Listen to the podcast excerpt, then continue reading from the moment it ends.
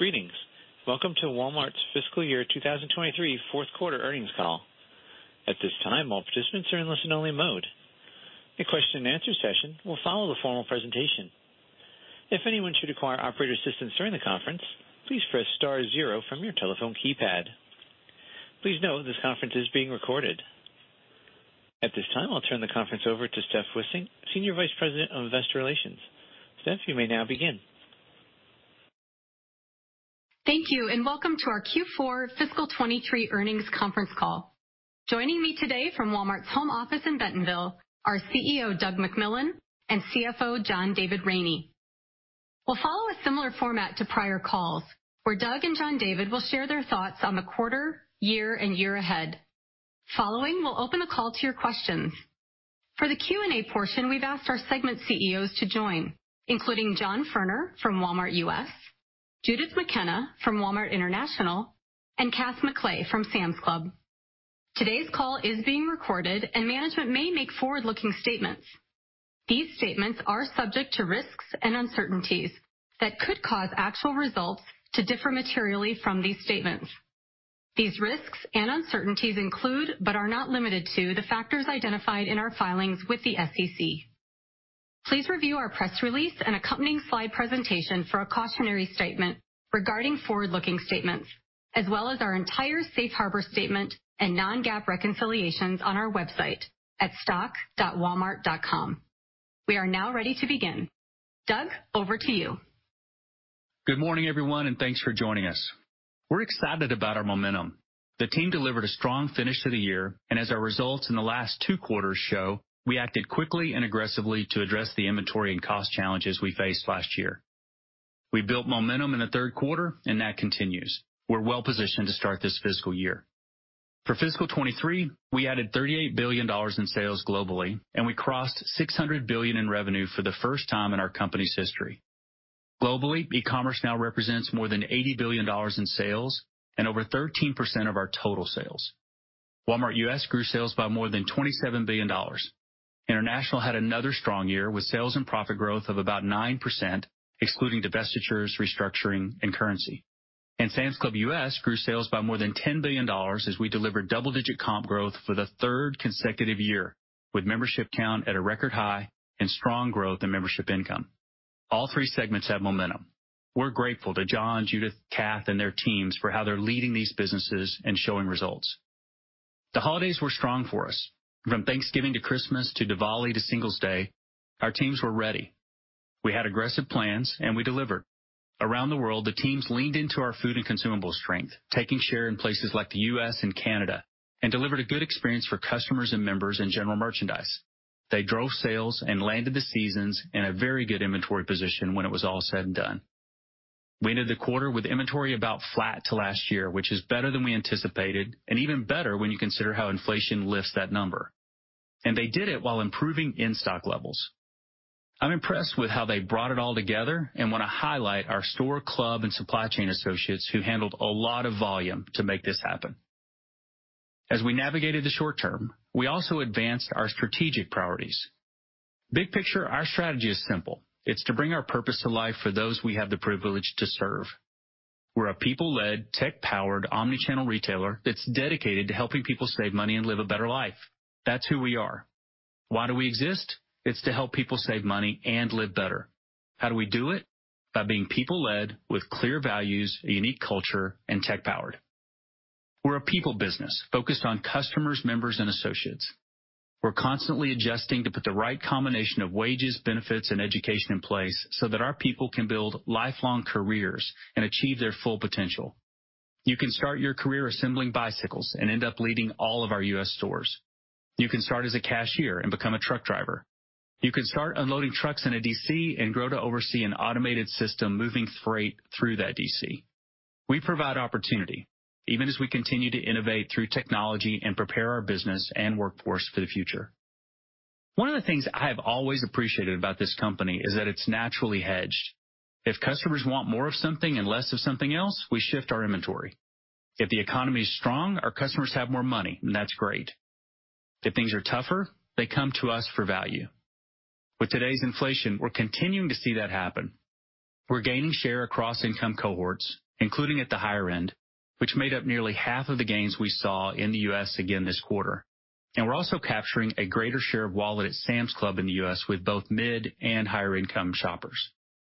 Our goal is for the experience they're having in our stores and clubs, combined with our current capabilities for pickup, delivery, and membership, to result in them choosing us even as inflation eventually subsides.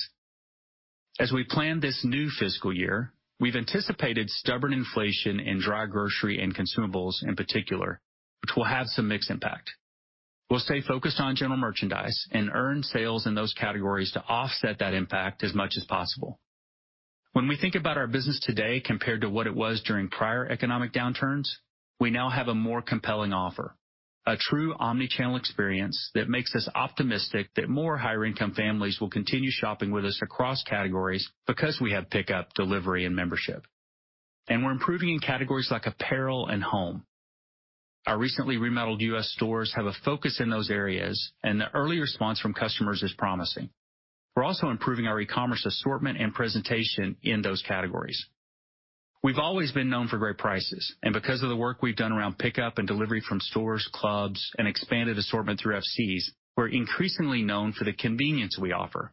In fact, our U.S. customer feedback showed strength in price and convenience. Our reputation for price remains strong, and our score for convenience has risen to nearly the same level. Our Walmart+ members recognize our strength for convenience even more than the average customer. As it relates to our customer or member value proposition, we continue to have a strength with respect to value while we're expanding choice by growing our assortment on walmart.com, and we're improving as it relates to experience. Being an at-scale omni-channel retailer creates unique opportunities to innovate in the area of experience. That includes products like Scan & Go at Sam's Club and a newer in-house conversational AI platform, enabling a voice and chat capability being used by more than 50 million customers and an average of 1 million associates across the U.S., Mexico, Canada, and Chile. We're driving a lot of change inside our company. We know where to tap the brakes on cost and inventory, but our focus is more on the gas pedal with respect to our strategic improvements related to assortment growth and our customer member experience. We'll keep shaping the business model by scaling our newer, mutually reinforcing businesses in areas like marketplace, fulfillment services, and advertising. It's exciting to see our global advertising business grow to $2.7 billion for the year we just completed. That's nearly 30% growth. Over the last three years, while our frontline focus was on navigating the pandemic and inflation, we still launched and started scaling new complementary businesses using the technology and expertise we've developed over time. You can see this in some of our recent announcements. The partnership we announced with Salesforce to help scale local fulfillment and delivery solutions for customers on their e-commerce platform is a good example. Or our new Walmart Business e-commerce site's another, where we're helping small and medium-sized businesses and nonprofits save money and spend less on purchasing the items they need every day. Our fast-growing businesses in India, Flipkart and PhonePe, announced a full separation, which will allow both companies to focus on their own growth paths independently and help unlock value for shareholders. Flipkart has continued to strengthen its market leadership position in e-commerce and is entering this year with good momentum. PhonePe also announced the closing in January of the initial tranche of a fundraise that values the business at $12 billion pre-money. This is more than double the previous valuation just two years ago. And our Sam's Club U.S. team announced expansion plans that will have us opening more than 30 new clubs across the country over the next several years, in addition to a multi-year plan to invest in and modernize our supply chain, especially in the U.S. I'll wrap up my comments today by saying thank you to our associates. I'm grateful for how they continue to step up for our customers and members, and I'm impressed by their creativity and resilience. We've worked through a lot of the operational stress in our business from last year, and we made progress on strategic initiatives as we did it. And we're doing it in a way that's uniquely Walmart. John David, over to you. Thanks, Doug. I'd like to start by thanking our customers, associates, and partners for helping us deliver a strong quarter to wrap up the year. We're pleased with how we finished the year. Our team demonstrated our agility and responsiveness to overcome the operational challenges from supply chain disruptions, excess inventory, and the shift in our merchandise mix. For the full year, enterprise sales on a constant currency basis grew more than 7%, and we surpassed $600 billion in annual sales for the first time. Adjusted EPS declined 2.6% for the year. Our performance in Q4 was better than our expectations due to sales upside and good expense leverage. Constant currency sales grew 8%, with strength across all segments, including strong performance throughout the holiday season. Walmart U.S. comps increased 8.3%, including 17% growth in e-commerce, with a combination of pricing due in part to inflation and share gains. Sam's Club U.S. delivered its 12th consecutive quarter of double-digit comps, with growth of 12.6%, excluding fuel and tobacco. And constant currency sales in Walmart International increased 5.5%, led by Walmex. As I discuss our profitability, it's important to note the reorganization and restructuring charges within the international segment affect year-over-year comparisons. So my comments regarding Q4 results will focus on the business excluding adjusted items. Gross margins were down 83 basis points, largely resulting from additional markdowns taken to address carryover inventory balances, mix headwinds, and underlying inflation in our cost structure. With strong sales growth in the quarter, we levered SG&A expenses by 89 basis points.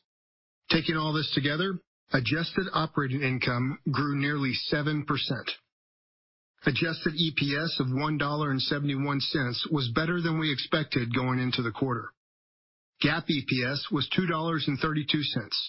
The difference between adjusted and GAAP EPS reflects a $1.16 benefit from unrealized gains on equity investments, partially offset by a $0.55 charge related to business reorganization and restructuring in international.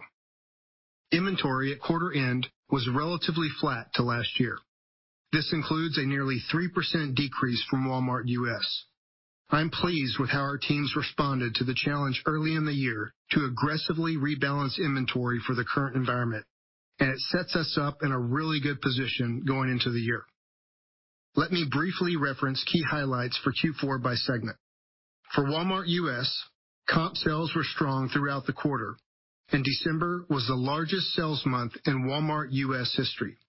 This was led by strength in food sales, which increased high teens, partially offset by a mid-single-digit decline in general merchandise sales, with softness in toys, electronics, home, and apparel. The effects of product mix shifts have negatively impacted our margins. Over the last year, grocery and health and wellness sales, which have a lower margin than general merchandise, have increased by 330 basis points as a portion of our mix. We continue to see strong share gains in grocery, with nearly half coming from higher income households, and private brand penetration increased over 160 basis points as customers prioritize value. Inflation remained high, up mid-teens in food categories, which was similar to Q3 levels. E-commerce sales were led by continued strong growth in store-fulfilled pickup and delivery in Q4. Over the last two years, store-fulfilled delivery sales have nearly tripled, and we're now doing over $1 billion a month, which gives you an indication of why we're so excited about the progress here. Advertising sales were also strong this quarter, up 41%. Higher sales and lower COVID costs contributed to SG&A expense leverage, which offset gross profit pressure, resulting in operating income growth of 3.8%. In international, strong sales trends continued with growth of 5.5% on a constant currency basis, led by double-digit growth in Walmex in China. Currency negatively affected reported sales results by about $900 million, or an approximate 340 basis point headwind to growth. Q4 sales benefited from successful festive events across our markets. Year-over-year comparisons were negatively impacted by the timing shift of Flipkart's Big Billion Days event to Q3 this year versus Q4 last year.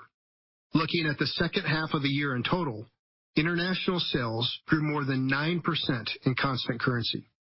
E-commerce sales were strong, with penetration at 21%, with China leading the way at 48% penetration for the quarter.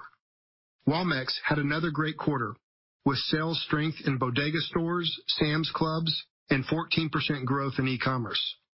Segment adjusted operating income grew faster than sales, up nearly 17% in constant currency, helped by effective cost management across markets.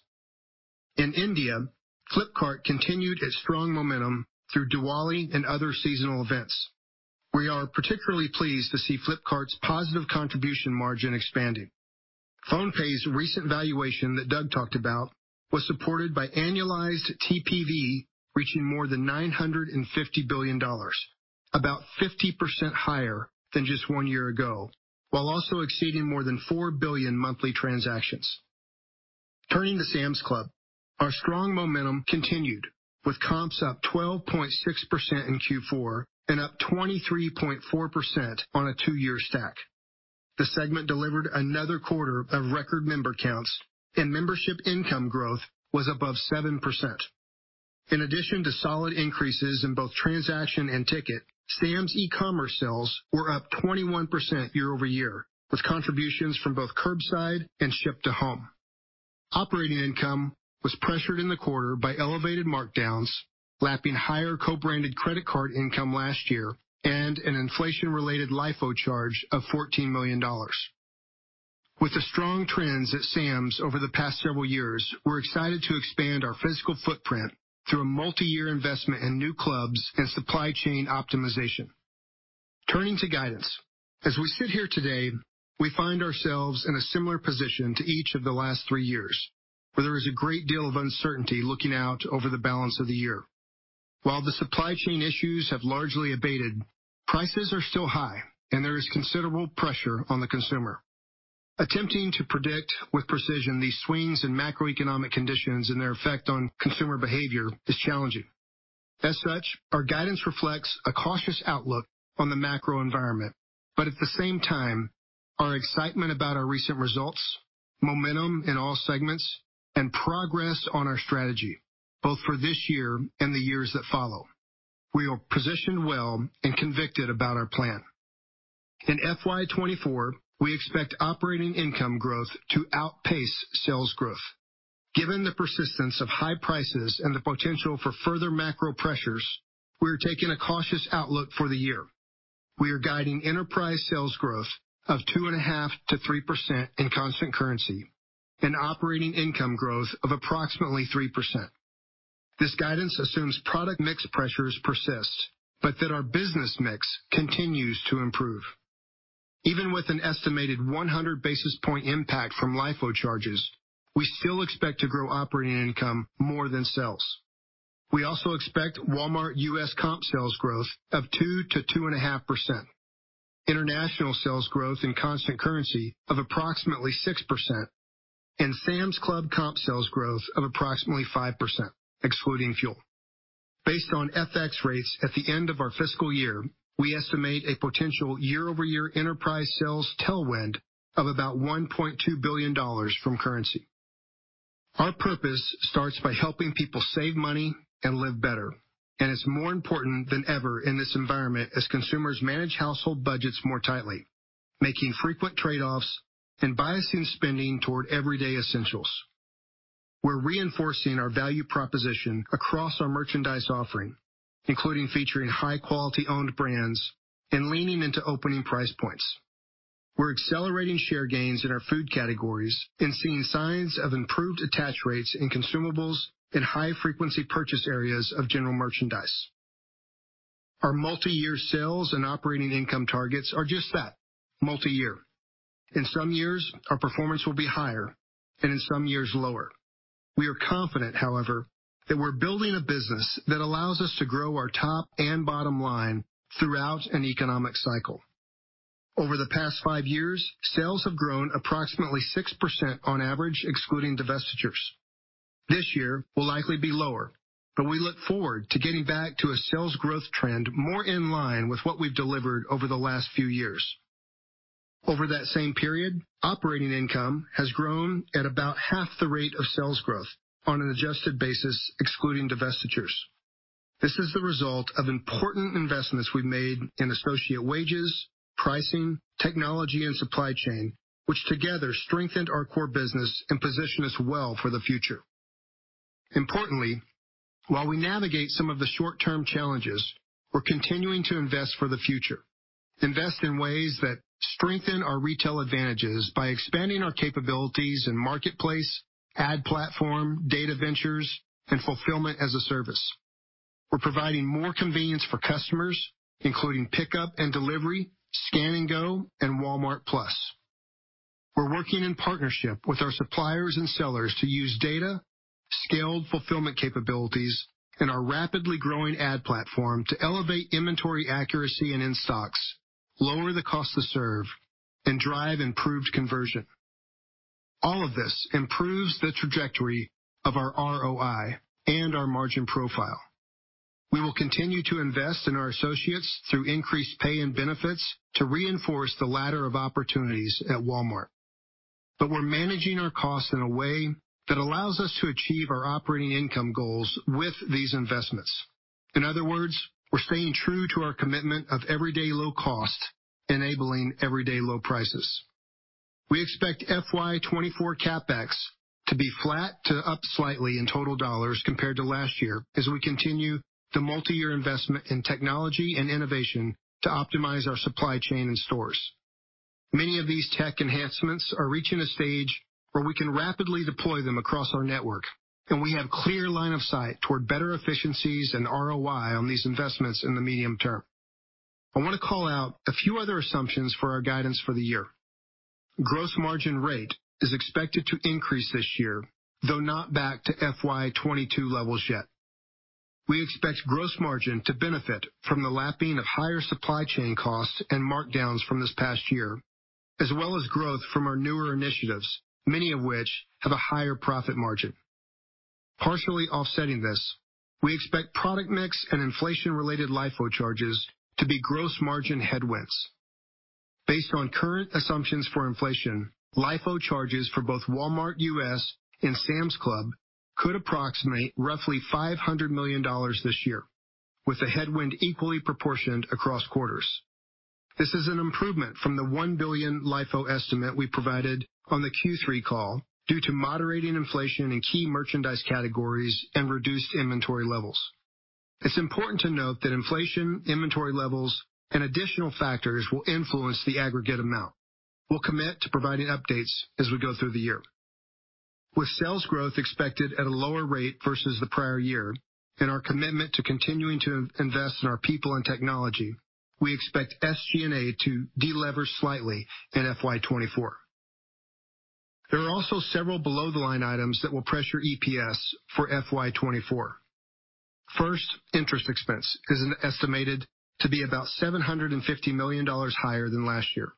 This translates to an approximate $0.20 year-over-year EPS headwind, with Q1's impact less than the remaining quarters. Second, we do not expect a repeat of the benefit we realized from certain discrete tax items last year, and as such, expect our tax rate to be more normalized in FY 2024 at 25.5%-26.5%, resulting in an approximate $0.10 EPS headwind. And lastly, in our non-controlling interest line, we expect an approximate $0.12 EPS headwind related to acquiring full ownership of Massmart and Alert Innovation, as well as the impacts to minority interests of strong expected performance at Walmex. In total, these below-the-line factors account for approximately $0.42 of year-over-year EPS headwind. The impact from these below-the-line items offsets the gains we're making in our core business, resulting in EPS being slightly down for the year. We expect full-year EPS of between $5.90 and $6.05, including a $0.14 headwind from LIFO. For the first quarter, we expect to see a higher rate of sales growth of 4.5%-5%, largely due to inflation. We expect operating income to increase 3.5%-4%, including the negative impact of a LIFO charge of approximately 235 basis points. EPS is expected to be in a range of $1.25-$1.30, including an approximate $0.03 headwind from LIFO. While we're not providing quarterly guidance beyond Q1, I want to offer the following perspective. We currently expect sales growth to be strongest in the first half, then moderating in the second half reflecting our macro assumptions in more difficult year-over-year comparisons. Because we will lap the benefit we received last year from insurance proceeds in 2Q, we expect operating income to be flat in 2Q relative to last year. We expect operating income growth to begin to outpace sales growth to a greater degree in the second half of the year versus the first half. In closing, I want to echo Doug's sentiment on our business. Over the last year, our team responded to some of the external challenges with the speed and nimbleness rarely seen in a company of our size, and we exited the year in a much, much better place. As I reflect on where we are today, I'm more excited about our future than at any point in my time here. The opportunity in front of us is incredible. Our customer member value proposition has never been stronger. Perhaps that's more obvious during times like this when the consumer is pressured. We have become an omni-channel retailer. Who else has the stores and clubs so close to so many customers and members, combined with first and third-party e-commerce and the combination of grocery and general merchandise and in multiple attractive countries? We're in the right markets with a breadth of assortment and ways of shopping like no one else, with impactful and emerging digital and technological capabilities. Our plan leverages our strengths to serve our customers and members in more ways. We meet them where they are to continue to help them save money and time to help them live better. But what you're going to see in the years to come is that we will keep changing, and the changes will improve the composition of our P&L. We will have related, diversified, higher margin earning streams that are scaling rapidly. You will begin to see the significant benefits from the investments that we're making in things like our supply chain automation and our expanded e-commerce capabilities. We're at an inflection point to begin to accelerate margin expansion, reinforcing that the algorithm is in place. The macro pressures this year may obscure some of that progress, but won't take away from the long-term promise of many of these initiatives. We look forward to sharing more at our Investor Day in April. Thank you. Let me turn it over to the operator for questions. Thank you. At this time, we'll now be conducting a question-and-answer session. If you'd like to ask a question today, please press star one from your telephone keypad, and a confirmation tone will indicate your line is in the question queue. You may press star two if you would like to remove your question from the queue. For participants using speaker equipment, it may be necessary to pick up your handset before pressing the star keys. So that we may address questions from as many participants as possible, we ask you please limit yourself to one question. Thank you. And our first question comes from the line of Oliver Chen with Cowen and Company. Please proceed with your question. Hi. Thank you. Great quarter. Um, would love your thoughts on consumer health and what you're seeing with respect to unit growth in terms of your guidance and your thoughts about uh, how that may manifest.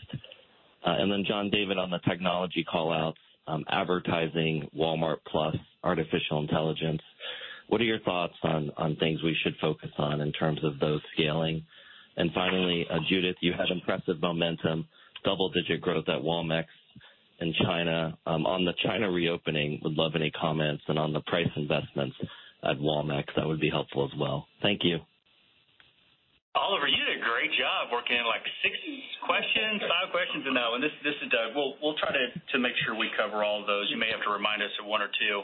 Let's start with consumer health, and I'll just ask Kath, you, John, and Judith to quickly comment. And Judith, you can work in the answers to the questions he asked in if you want to. We were talking just before the call, Oliver, about which adjective to use, and we were coming up with words like choiceful, discerning, thoughtful. I think you can see it in the mix impact. Um, customers are still spending money. Um, when you think about our guidance and the place we positioned it, it's obviously not as clear to us what the back half of the year looks like as what we're experiencing right now and the momentum that we had coming out of the fourth quarter. But that's the way we would characterize them. Um they're they're making choices. We expect that to continue through the year. Yeah. Do you wanna add something for Sam's? Yeah. I'd just say, as we went kind of through Q4, we were watching with interest to see how they behaved in home and apparel, GM discretionary areas. We're happy to see high single-digit comp growth there. And we're watching as we went through Super Bowl and Valentine, and we're still seeing kind of that hold. So, um, yeah, positive with where we're at at the moment. Hey, Oliver. Thanks for the question. First, I just wanna say thanks to all of our associates for delivering a great quarter and everything they did last year. There are so many things that they they went through collectively, and they just did a great job. building momentum as the year went on. Um, on the consumer, I think I think choiceful is a great word to describe it. Um, there certainly was momentum coming out of the fourth quarter. Uh, but Walmart's uh, built a lot of options for customers, and we'll be more flexible um, than we have been in the past, whether it's in the store or pickup or delivery. John David mentioned the momentum that we have with delivery from stores. So we'll be there for customers as things continue to shift. Yeah, maybe. Hi, Oliver. For international, it actually was a strong quarter, which ended a strong year for us with that top line and bottom line growth of around about 9%.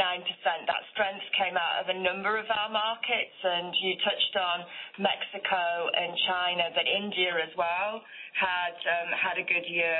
Maybe just talking about the consumer, what never ceases to amaze me as you think about being a global business is how similar the consumer is around the world, which we can take a lot of learning from. And Certainly, events, moments that matter were important to consumers. Um, we also saw continuing rise in their digital capabilities and what they're looking from for the businesses. And then The third area that I would talk about is the rise of private brands in terms of the way consumers were shopping as well. and That's pretty much held true in every market in which we operate. Maybe turning to Mexico, so I'll pick up the third part of your question within this first piece. Um, another strong quarter for Mexico. This actually tops off the ninth year in a row that Mexico has gained market share.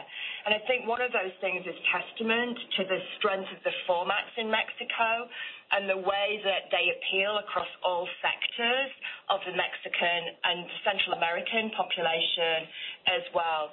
The consumer health there, again, choiceful, thoughtful are really good words to describe it, but that breadth of formats allows us to play right across that spectrum. Um, in the quarter, um, Mexico continues to invest in price. They saw their largest ever price gap in bodegas, which is the key format.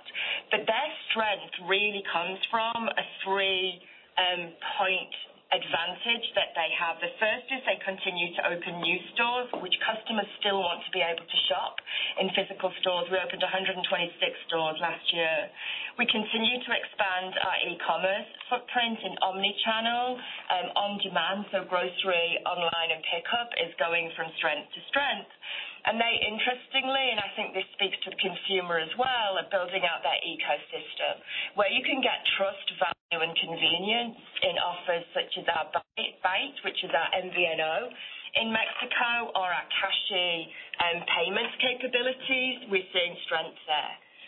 So China, turning to China, clearly the big news in China was the opening of China. As I look, though, into last year, we saw continued strength in hypermarkets, which is the higher-end offering that we have within China, slightly different positioning to Sam's Clubs in the U.S. and in Mexico. They continued very strongly. But also people shopped back into hypermarkets again, and we saw some of our best performance in hypermarkets than we have for some time. But the real consumer trend, and it's probably one that is worth taking note of globally, is what's happening in e-commerce in China. So you'll have seen in the results that we talked about 70% growth in Q4, which was 163% two-year stack for China on e-commerce growth and a penetration now reaching 48%. That is undoubtedly helped by the build-up into Chinese New Year. That build-up fell into Q4, but we continue to see that as a key part of economic behavior. With the opening, we have seen people returning more to stores, which is what you would expect, and also wanting to celebrate events. And I think that Chinese New Year position speaks to that. So overall, strong for international consumer behavior, similar around the world. It holds up as well in India, which which also had some strength in that, and nowhere more so for the digital economy than our Flipkart and PhonePe businesses. Oliver, this is John David. I'll take the uh, the question on the initiatives. And one of the exciting things about this is actually how they all work together. And importantly, not just working together, but how the investments that we're making in our supply chain help to make this a profitable operation for us. it's tough to single out uh, one particular area, but if I had to, I'd say marketplace is perhaps the linchpin of all this because that gives us the ability to uh, sell third-party merchandise as well as first-party. And just this last quarter, we now have over 400 million SKUs on our marketplace, and a significant portion of those are actually um, avail themselves of our fulfillment services as well, which is a great benefit for us. But As we get more assortment on the marketplace, we get more eyeballs coming to uh, our website. That allows more advertisers or makes more advertisers want to spend money there to to um, um, uh, with the larger audience. And and This all sort of works together. And If you look at our e-commerce business today, it's an $80 billion business. Um, and still growing. and We have a lot of opportunity there going forward. And so We're, you know, we've always been known for price, but as Doug noted in his remarks, we're also now being known for convenience. And A lot of the things that we're doing are helping our customers live better um, with the convenience that we're offering. Thanks, Doug, John, John, and Judith. Appreciate it. Best regards.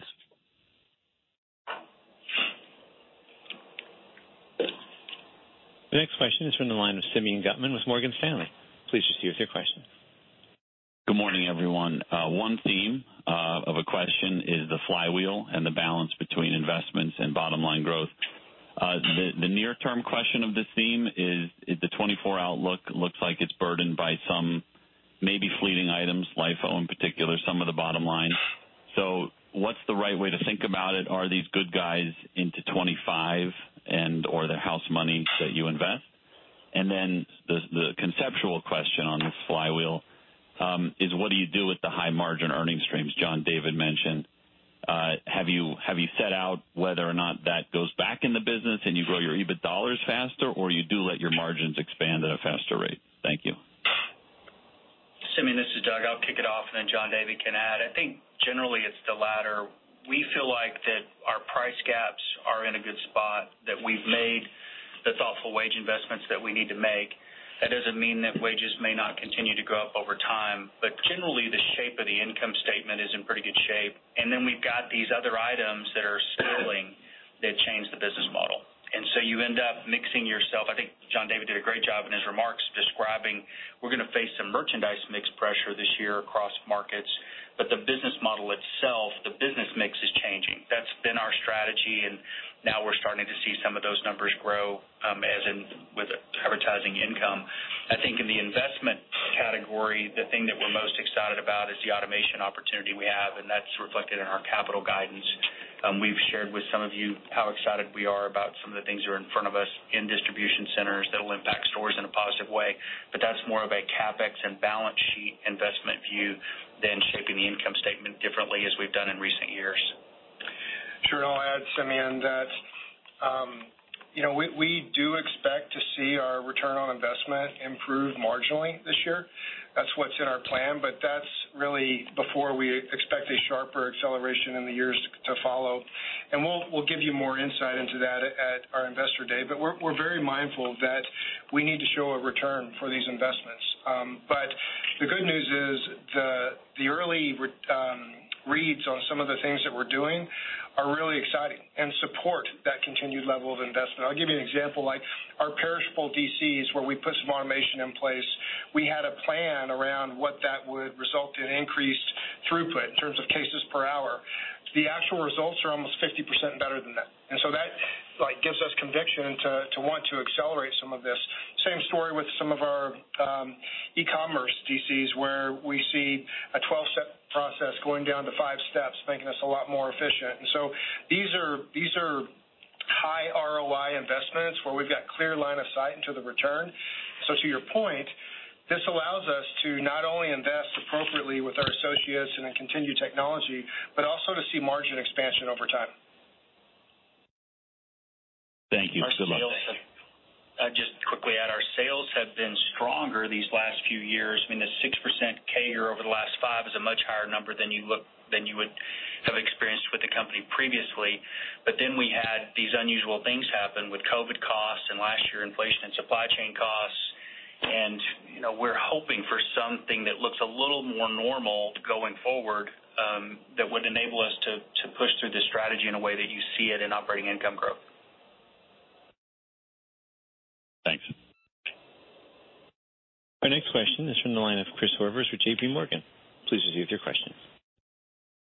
Thanks, everybody, and good morning. so, Can you talk about how you're thinking about the Walmart U.S. comp guide of 2 to 25 Inflation has has barely ticked down in recent periods. It's still up double digits. Are you expecting grocery unit trends to deteriorate? Is GenMark still down this year? And Ultimately, do you expect the U.S. business to go negative in the back half on a potential recession? Uh, and Sneaking in a second, you know, on the SAM side, the business has a lot of momentum with comp and strong KPIs. Can you talk about how you're thinking about the opportunity to grow clubs over the next three to five years? Do you see it as an opportunity to fill in existing markets or expand in sort of less dense markets and new geographies on the coast? Thank you. Good morning, Chris. This is John David. I'll start and then turn it over to Kath and John for a little more color on on their segments. But uh, With respect to our guidance, so guidance is, you know, it's tricky insofar as you wanna you want to provide uh, transparency, but you it also you need to balance that with reliability.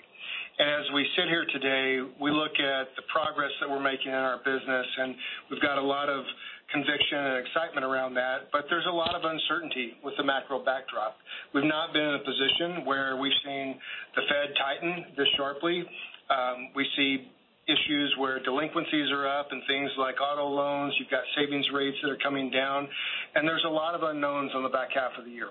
And so what we've attempted to balance with our guidance is a cautious outlook on the macro environment, but coupled with a lot of excitement about the progress that we're making. And so I think the read-through on our guidance is just that there remains to be a lot of unknowns as, as we're sitting here just a few weeks into the year. Yeah, and Chris, this is John. I'll, just build on that. Um, you know, certainly uh, pleased to see some of the momentum in food and other categories, including unit growth. In the last quarter, there was both traffic and uh, basket expansion, which are both positive indicators. I think John David described well um, the way we're thinking about the year, cautiously given um, all the unknowns in the in the operating environment. Uh, but I would just highlight um, the team here in Walmart U.S. have done a great job expanding our ability to deliver from stores, deliver from fulfillment centers. You heard a bit about automation. So There's a lot of investment that we feel great about the return possibilities um, given the experience we've had with some of these technologies. and As you bundle all this together, we're positioning ourselves well, I think, to be able to grow and continue to grow like we have uh, the last few years. Since since we merged our e-commerce and store business together just about three years ago in Walmart U.S., we see growth of almost $79 billion, almost $80 billion for for the three years. So Quite a bit of growth there, and and the team is really focused on top line, as you'd expect of of a big merchandising organization like this one. And If I just pick up on the Sam's growth, I think, we've talked quite a bit about the 12 quarters of double-digit comp growth. But If you look underneath that, it's, you know, strength and growth across traffic every single one of those quarters, across ticket. Our membership income has grown solidly across those 12 quarters. We've grown in e-com, we're growing with Scan and Go. If I look at the actual membership composition, we're growing with mid to high household income groups with share of wallet. We're growing with millennials and Gen Z as the largest growth area in our membership base. And then if I look at market share, we're growing market share in our club channel despite not opening clubs while our competitors were opening clubs. So if you look at that suite of kind of metrics, you look at it and you realize that the value proposition we have at Sam's is winning and it's resonating with our member base and it's resonating with new members. And so we are looking at growing both in fill-in opportunities as well as into new geographies where we don't have as, as uh, large a presence. So um, I, we're excited about opening clubs. Um, it'll take us a minute to build up that pipeline, but uh, we've already got some exciting areas we're looking at. Thanks so much. Have a great year. The next question is from the line of Michael Lasser with UBS. Please proceed with your question. Good morning. Thanks a lot for taking my question. On this call, there's been a few different references to an algorithm, to 6% top line growth uh, compounded over the last few years, to growing operating income faster than sales. Previously, we were under the expectation that that Walmart was managing its business over the long term to a 4% top line growth and greater than 4% operating income growth. It's gonna fall short of that this year. Is it still a realistic expectation that Walmart is managing the enterprise to that 4% top line, 4.5%, uh, better than 4.5% uh, uh, operating income growth number? And is it reasonable for that to kick in as early as next year? Michael, good morning. This is John David. Good to speak with you. Yes is the short answer. It's absolutely realistic to assume that. But when we put out multi-year targets, uh, they're not designed or not intended to suggest that we can hit that in any macroeconomic environment in any year. And so we're certainly our guidance this year reflects some of the pressures that we see broadly in economies around the world. But, um, you know, we'll be able to give more insight into both our top line and bottom line and in terms of what we anticipate over the next several years at our Investor Day in April. But we absolutely 100% believe that we've got a business that can drive that kind of outcome where we've got sales growing at 4% or higher, frankly, as well as operating income outpacing that. Again, it goes back to my earlier comments around some of the investments that we've made, not only um, in our supply chain, but in uh, investing in our associates and some of our technology that really put us uh with a give us a footing to realize some of these results of uh, margin expansion and outsized growth in our bottom line over the next several years. Oliver, this is Doug. Um, I'll I'll just second what John David said and then call out this last five years performance again and say 6 and 3, 6% top line, 3% bottom line is obviously not 4 and 4. But We don't feel too bad about the 6, and we just wish that that 3 was a 6.1, and we'd be in really good shape. So, you know, we don't know exactly what the external environment's gonna enable us to do, but because this business is based on value and has a breadth of categories, we are positioned to do well relative to the market, regardless of what happens in the environment. And as we're doing it, as you've heard us say for a long time now, we're changing the business model so that operating income can grow while still having low prices. Do both at the same time. That's what we've set ourselves up to do, and we're making progress at that, and you can see it in the results in the pieces that we've shared with you already. If I can just say one more thing. Uh, Michael, what we're fundamentally focused on is growing the absolute dollars of free cash flow each year. It's when we look at the composition of our business and how it's changing and the returns related to some of these initiative areas, it's just such that the financial architecture suggests that the operating income should outperform sales growth over the next several years. But fundamentally, we understand what creates value for shareholders, and we're focused on growing the absolute dollars of free cash flow.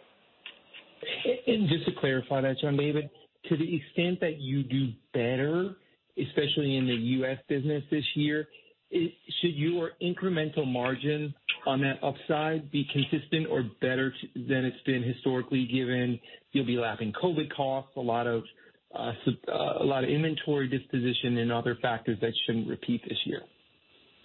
Yeah, it's it's a good call-out. I appreciate the opportunity to address that. You're right. If you look particularly for the U.S. business, Um, the incremental margins will be higher this year than what you typically see, and in large part for the reason that you mentioned. We're lapping, like even in the last quarter, we lapped $500 million of COVID costs alone in that quarter. But when you look at it on a full year basis, that creates a tailwind in terms of incremental margins. Thank you very much. The next question is from the line of Kate McShane with Goldman Sachs. Please proceed with your question. Hi. Thanks. Good morning. Um, we were just wondering with regards to the promotional environment uh, within grocery, are you still finding the promotional environment rational? Are there any areas that maybe aren't as solid as others? And I think you've alluded to this on the call today, but your view on the need for price investments in food going forward and the possibility of that being incorporated in your guidance for this year. Hey, Kate, it's John. Good morning. Thanks for the question. Um, you know, first I'd just anchor what we're doing in the purpose of the company is to help people save money and live better. So we're constantly thinking about making sure that our values are appropriate, uh, given what's going on in the relative marketplace. And as Doug alluded to earlier, uh, we're we're encouraged by the price positioning relative to the market, and we'll continue to work on that. Um, externally, um, I wouldn't call it any major shifts in what we're seeing in terms of, promotion. There has definitely been a shift, and we see this internally as well, an acceleration in the fourth quarter to more private brand versus branded product. Uh, that shift really began last March and, continued all year, and the fourth quarter got a bit stronger. Um, we don't set targets for branded versus private branded. We want to be there for any customer and make sure that quality and value are right across all, all product lines, but there's definitely some acceleration to private brands in the last 90 days. Thank you. The next question is from the line of Paul Lejuez with Citigroup. Please proceed with your question. Hey, thanks, guys. Um, curious if you could talk about what the the net impact of Flipkart and PhonePe was on on consolidated results this past year and what your expectations are built in to guidance for the upcoming year. And also just curious what the plans are for that business and your ownership of those businesses. And then just quick one, sorry if I missed it, but your share repo uh, or share count assumptions that are built into guidance for uh, this upcoming year. Thanks. We had a difficult time hearing you. Uh, the question was about Flipkart and PhonePe, and is it reflected in our guidance for the year forward? Uh, that's all we got. Can you clarify a little bit more for us? Sure. It was really um, about how much Flipkart, PhonePe contributed to results this time. Are for this upcoming year. Uh, also, the ownership of that business, what our plans there. And then the last question was just the share repo assumption or your share count assumption that's built into guidance for FY 2023? Paul, this is John David. I, I, There was a little bit of bad connection, so I'm going to attempt to answer this. And If we don't completely address your question, then we can follow up after the call. But um, The one-time costs related to the separation were called out separately Uh, from our results uh, related to restructuring. Uh, but um, In terms of the core business and the way that that affects our results, a lot of our GMV growth, uh, a lot of our revenue growth is coming from, uh, in particular, Flipkart. We see um, great progress over there, where they continue to be a strong player in the market that they operate in. And As I noted in my comments on the call, we're in a much better position right now with respect to some of the investment that we've made historically. Any e-commerce or any digital platform, you need an infrastructure that you can scale at a low marginal cost. And, that's what Flipkart has done. They've invested in that infrastructure over the last three years to where now we're able to see that contribution profit continue to expand. And so we're excited about that. I think there's part of your question that was uh, related to the, the separation of, of PhonePe and, Flipkart and what that allows them to do. Judith, feel free to jump in here. But to me, this is in some ways very analogous to eBay and PayPal. Uh, where uh, each of them operating independently can pursue their own initiatives and uh, they don't necessarily need to be tied together. And so this is an opportunity for them to unlock and realize more value independently than they can by themselves. Judith, anything you'd add before I go on? Maybe just a comment on the separation of the two businesses. It's um, You have to remember, we've when we first invested into Flipkart, PhonePe had only just launched. It was four months old, and it had a annualized TPV of kind of like in the tens of millions of dollars. As that business has grown and as the Flipkart business has grown, whilst there are partnerships between the two commercially, actually we recognize that each has been successful and we're setting them up on a path for long-term success. As I look at Flipkart now, and John David referenced it and so did Doug, I'm really impressed at the contribution margins, which are positive and been consistently positive for some time, and that sets them up structurally well, not only from a cost perspective in terms of the infrastructure investment that we've made for their e-commerce business, for their um, delivery and distribution business, but also the way they're working on their margin mix. In PhonePe, I think the highlights there are clearly, I talked about the size of their annualized TPV when we acquired them. That had reached $950 billion in last year. At the end of last year, that was their run rate. and They're now doing 4 billion transactions a month. So That separation allowed us to put both of them on the path to being the very best businesses they can be in the long term. And The fundamentals of India remain strong and in fact are strengthening all the time. So It was um, a challenge from some of the adjustments that we needed to make in order to do that, but really testament to the strength of both businesses and the economy in which we operate. And I believe the last part of your question related to share count assumptions for this year. Let me take the opportunity to just talk about capital allocation broadly in answering that question.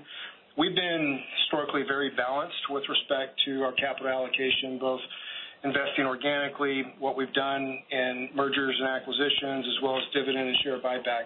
and We will remain balanced going forward. But As we sit here today, I think the scales tilt a little bit more towards organic investment when we look at the returns related to that. Every dollar of capital has to compete for the highest returns. and As noted in my comments earlier, when we see the returns around some of these technology and supply chain investments, these are ones that we think uh, translate into uh, increased shareholder value. And so, Relative to last year, you'll probably see us do less on share buyback, um, Um, and therefore it will have uh, less accretion in terms of uh, the earnings impact. But Last year, we saw uh, dislocation in our stock, and we were opportunistic and more aggressive at that period of time, and we'll always be responsive to factors like that in the market. But Our planning assumption is to buy back less stock than we did last year. Our next question is from the line of Karen Short with Credit Suisse. Please proceed with your question. Hi. Thanks for taking my question. Um, I, just two. Um, first of all, I wanted to talk about the Walmart U.S. EBIT margin structure, specifically within your guidance. Um, you know, obviously 22 or your fiscal 23 had its own separate challenges, and we know there's the LIFO headwind in fiscal 24. But I guess I want to talk a little bit about what the U.S. EBIT margin structure could be like going forward in fiscal 24 relative to pre-pandemic. And then the second question I would just ask is that you know, you are obviously cautious for the reasons that you called out, but, you know, prior evidence is that you actually tend to do very well in weak, you know, macro environments slash recessions.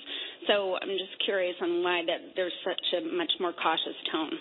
Thanks very much. Uh, I'll start, Karen, and it's good to speak with you. Um, John may want to jump in, um, but I'll start with uh, the first part of your question. Uh, so The EBIT structure related to the U.S. business, there's a couple factors there. One is, if you look over the last 12 months, we had uh, a mix shift in our business uh, from GM to food and consumables of over 300 basis points and we actually don't expect that to improve this year. In fact, we expect it to get a little bit worse, not by the same magnitude, but slightly worse. So that affects the, the margin structure. Um, but as noted, our business composition, or the, things like our initiatives, advertising, Walmart fulfillment services, those are contributing to a larger share of our overall business, which has less of an impact as we look at this fiscal year It'll be more pronounced as we get into the next year and the year thereafter that, where you see the margin structure change a little bit more. And Certainly LIFO is something that we expect um, to have some impact this year, but not a prolonged effect in the years that follow. Uh, so Hopefully that gives you a little bit of color on on the EBIT profile. With respect to uh, our cautious tone and the fact that we tend to do well when the consumer is pressured. Look, we recognize that. We also think that we've got a great value proposition for consumers and in good economic times too, and we're eager to demonstrate that. But again, I, would just point you to the fact that there's just a lot that we don't know. Um, we could tilt into a recession. We don't know what happens to consumer spending. We don't know what happens to, to layoffs, household income, and so uh, given that we're so early into the year and there's a lot of unknowns right now, we're simply taking a cautious outlook. Great. Thanks very much. The next question is from the line of Robbie Ohmes with Bank of America. Hey, good morning. Thanks for uh, taking my question. My my question was just if we could get maybe a little more color, maybe from Doug on Walmart Plus and sort of how it's doing versus your more on how it's doing versus expectations and what the customer is responding to uh, for the new signups in Walmart+, and how you know, how do you see uh, profitability of first-party e-commerce business uh, evolving? Is that is that key to getting back to that um, you know, long-term algorithm of growing operating income faster than sales? Robbie, I'll go first. John's going to jump in here, too. I'll just say that the way that the business model is evolving, that includes 1P plus 3P, plus the services that go along with that, including advertising income, to us, make a ton of sense. They're mutually reinforcing. We're excited about the progress that we're making there. And Walmart+ is one ingredient of that. And we'll continue to um, describe Walmart+ to you, but not do that in such a way that the market gets overly focused on that metric. Because we want to be evaluated on several metrics, not just one metric. And we've seen other companies end up with some sort of shorthand where people are watching one metric to determine the future of the company, and it is just not that simple in Walmart. Obviously, people want to pay for delivery in bulk with an annual membership, not per delivery. That's what led us to this point. And now it opens all kinds of opportunities up to us. And we like what's happening behaviorally with Walmart+, Um, but it's it's just one component of a plan. Yeah, I think that's a great way, Doug, to describe it. It's an important part of what we're building. And it's a way that customers can access an interesting combination of all of our assets from our digital front end, which has become one experience over the last couple of years. The fact that we have inventory within 10 miles of 90% of the population is another way that this all comes together. The business model itself, um, we've said this before, and I'll just repeat it. Um, it's becoming more difficult to measure the differences in e-commerce and stores because stores are acting as fulfillment centers at times. They're stores primarily, and then there are fulfillment centers. So there there are a lot of blurred lines between all these channels. Having an offer that is great for consumers in terms of the behavior they're seeking, which is convenience and not worrying about incremental uh, delivery fees, is working fantastically. Now, um, it's also important um, to note that this tends to be a younger, more tech-savvy consumer, uh, which is great. In some cases, a higher income customer. So as as we've said um, in the most recent quarters, we've gained share with higher income customers. Walmart+ with delivery, and then these other businesses like advertising, fulfillment services, Marketplace, all add up to a better proposition for both the customer and the company. Great. Thank you. Our next question is from the line of Rupesh Parikh with Oppenheimer. Please proceed with your question. Good morning, and thanks for taking my question. I was hoping to ask more on food inflation. As your team looks forward, what's your expectation for food inflation?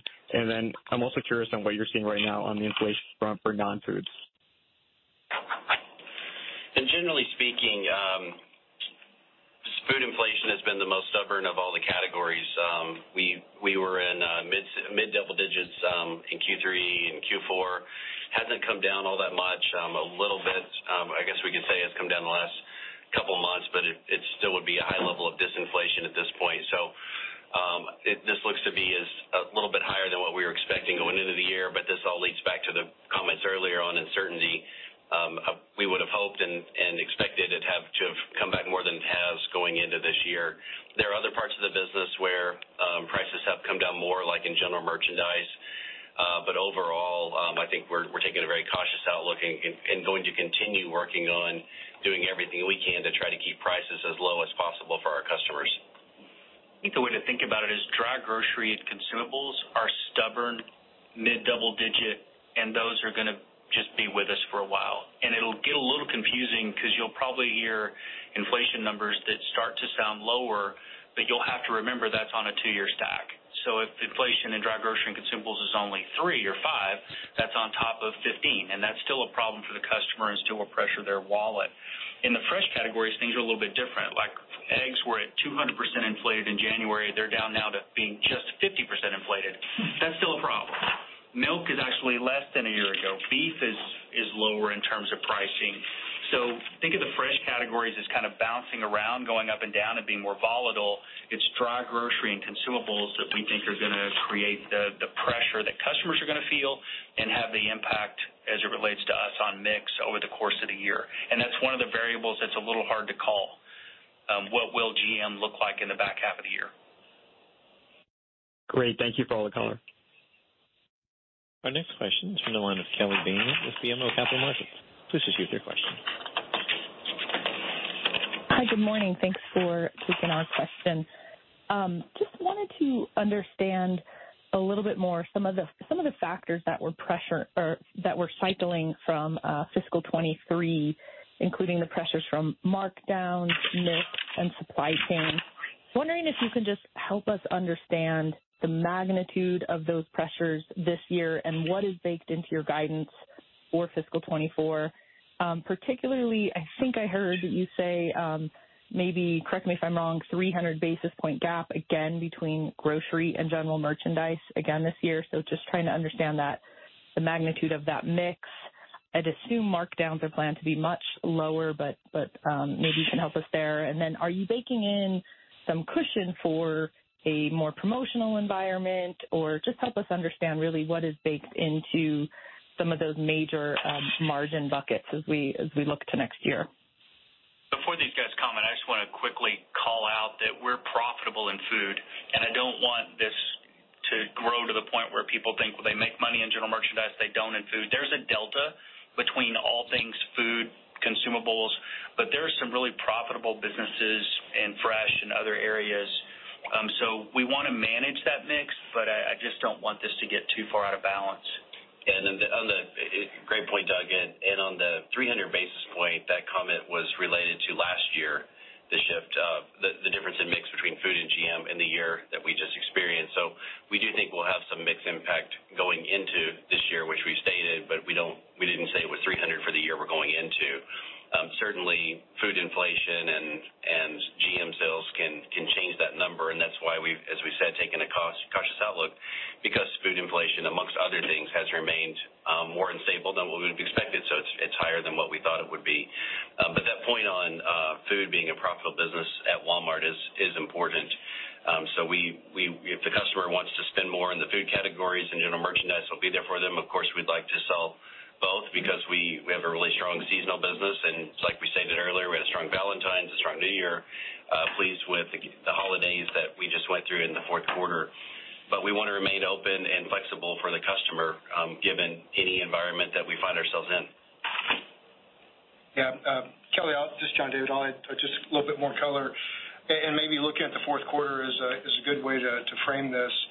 Our gross profit declined a little over 100 basis points. I think it was 112 basis points in the in the fourth quarter. That was predominantly, if you had to you know, bucket that, the largest contributor to that was markdowns, uh, followed by uh, mix. And so, as we look at where we are today with a much better, in a much better position around inventory, um, and John, jump in if, if you disagree here, but I, I feel like this year will be more of a normal environment for markdowns, or more certainly more normal than what it was last year. And to John's point, the mix impact is appreciably less than than what uh, the 300 basis points, a little more than 300 basis points last year. Yeah, this is the time last year. Just just to remind you, back in February, March last year, we were we were really getting caught up from ocean backlogs and receiving product that should have been onshore as much as six months prior to it being unloaded. And the cost, the markdowns, the impact, and everything from from store labor to creating overtime. Um, we expect some of those to be better. However, um, down 3% in inventory, we're proud of that position, but there's still pockets of inventory in stores and some fulfillment centers and some categories like apparel where there's still more work, work to be done. So we want to make sure that we have room to address those things as we get into this first half of the year. Thank you. Our final question is from the line of Greg Melich with Evercore ISI. Please proceed with your question. Uh, thanks. Uh, really had a follow-up on uh, the U.S. traffic trends and then on Sam's Club.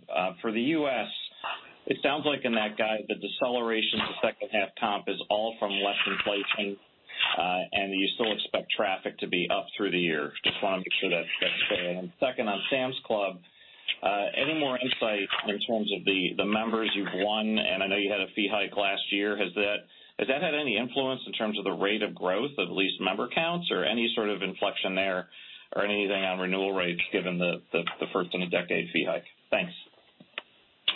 Hey, Greg. Morning. It's John. Um, Yeah, certainly um, would expect that um, there'd be growth in in traffic. That's what we've been seeing over the last several quarters, led by food and consumables. The growth of, of pickup and delivery and then e-commerce to home Uh, are also helping. So stronger results in e-commerce uh, at its core and also stronger from the delivery business. John David mentioned in his remarks that we had a billion-dollar month um, in December, which is really exciting to see what the team has scaled from and to over the last five or six years. Um, certainly some acceleration uh, since the two channels, e-commerce and stores, were merged together last about three years ago. Uh but continues to be a lot of great work done to increase capacity and fulfillment all across the network. Yeah, I'll just pick up from the Sam's perspective. I think last year we had a couple of big acquisitions around Super Bowl and then around July 4th. I think the marketing of those, um, as well as the offering with curbside and Scan & Go and convenience, meant that we're attracting a lot of a lot younger member base um, than what we've previously had. So I think we're really happy with the way the membership kind of composition is trending. If I just look at like the renewal rate, we're not seeing an impact from the fee increase. Remember that this year we did do an offset with Sam's Cash, and that's pretty much what we're seeing is it's kind of neutralized any impact we could have um you know expected to see to our renewal rate. But it's also meant that those members, because they get Sam's Cash available to them on the app, are becoming more digitally engaged with us. So this whole kind of approach around driving convenience and digital engagement is working, and we're seeing growth through through the absolute membership numbers as well as staying strong in renewals. If I could, I'd love to follow up on the e-commerce part of the U.S. Um you you talked about margin drivers with advertising gave us some numbers there. Uh do we can you tell us what 3P is now as a percentage of that e-commerce business or shipments or any insight there? Uh, that's something we haven't um, disclosed. Um, what we did say earlier, which is important, is is the absolute number of items is now over 400 million. Um, we have a really strong leader in the business who's building capabilities, and we know that there's seller demand. Sellers all across the market are looking for more ways to diversify their own business. So this is a great time for us to make the improvements we're making with things like sign up and the ability to list catalogs more easily, and that's led to the to the item and SKU count growth. That's great. Good luck, and thanks. Thank you. At this time, we've reached the end of the question and answer session. I'll turn the call to Doug McMillon for closing remarks. Uh, thank you all for your interest in the company. I think the three headlines are strong results, great team, bright future. On the results side, we have momentum. The fourth quarter was really good. We got the inventory into a good place. We're on our front foot as we start the year. As it relates to having a great team, just look at what they did last year. When the world changed, they moved quickly at scale to deal with issues. They got them resolved. Q3 was better, Q4 even stronger. And As it relates to our future, we're now positioned to serve the customer how they'd like to be served. Um, stronger on convenience as well as being known for value. If they want to pick up, we can do that. If they want delivery, we can do that in various forms, and obviously, we've got great stores and clubs. And then secondarily, the business model is changing. Some of the things we've been working on for these last few years are starting to scale, and we're excited about that. So as we begin the year, we're going to stay focused on those things and drive them and have the best possible year. Um, and we'll talk about our guidance at the end of the year to see how we did. We'll go drive the results, and that'll be our focus. Thank you all. This concludes today's conference. You may disconnect your lines at this time. Thank you for your participation.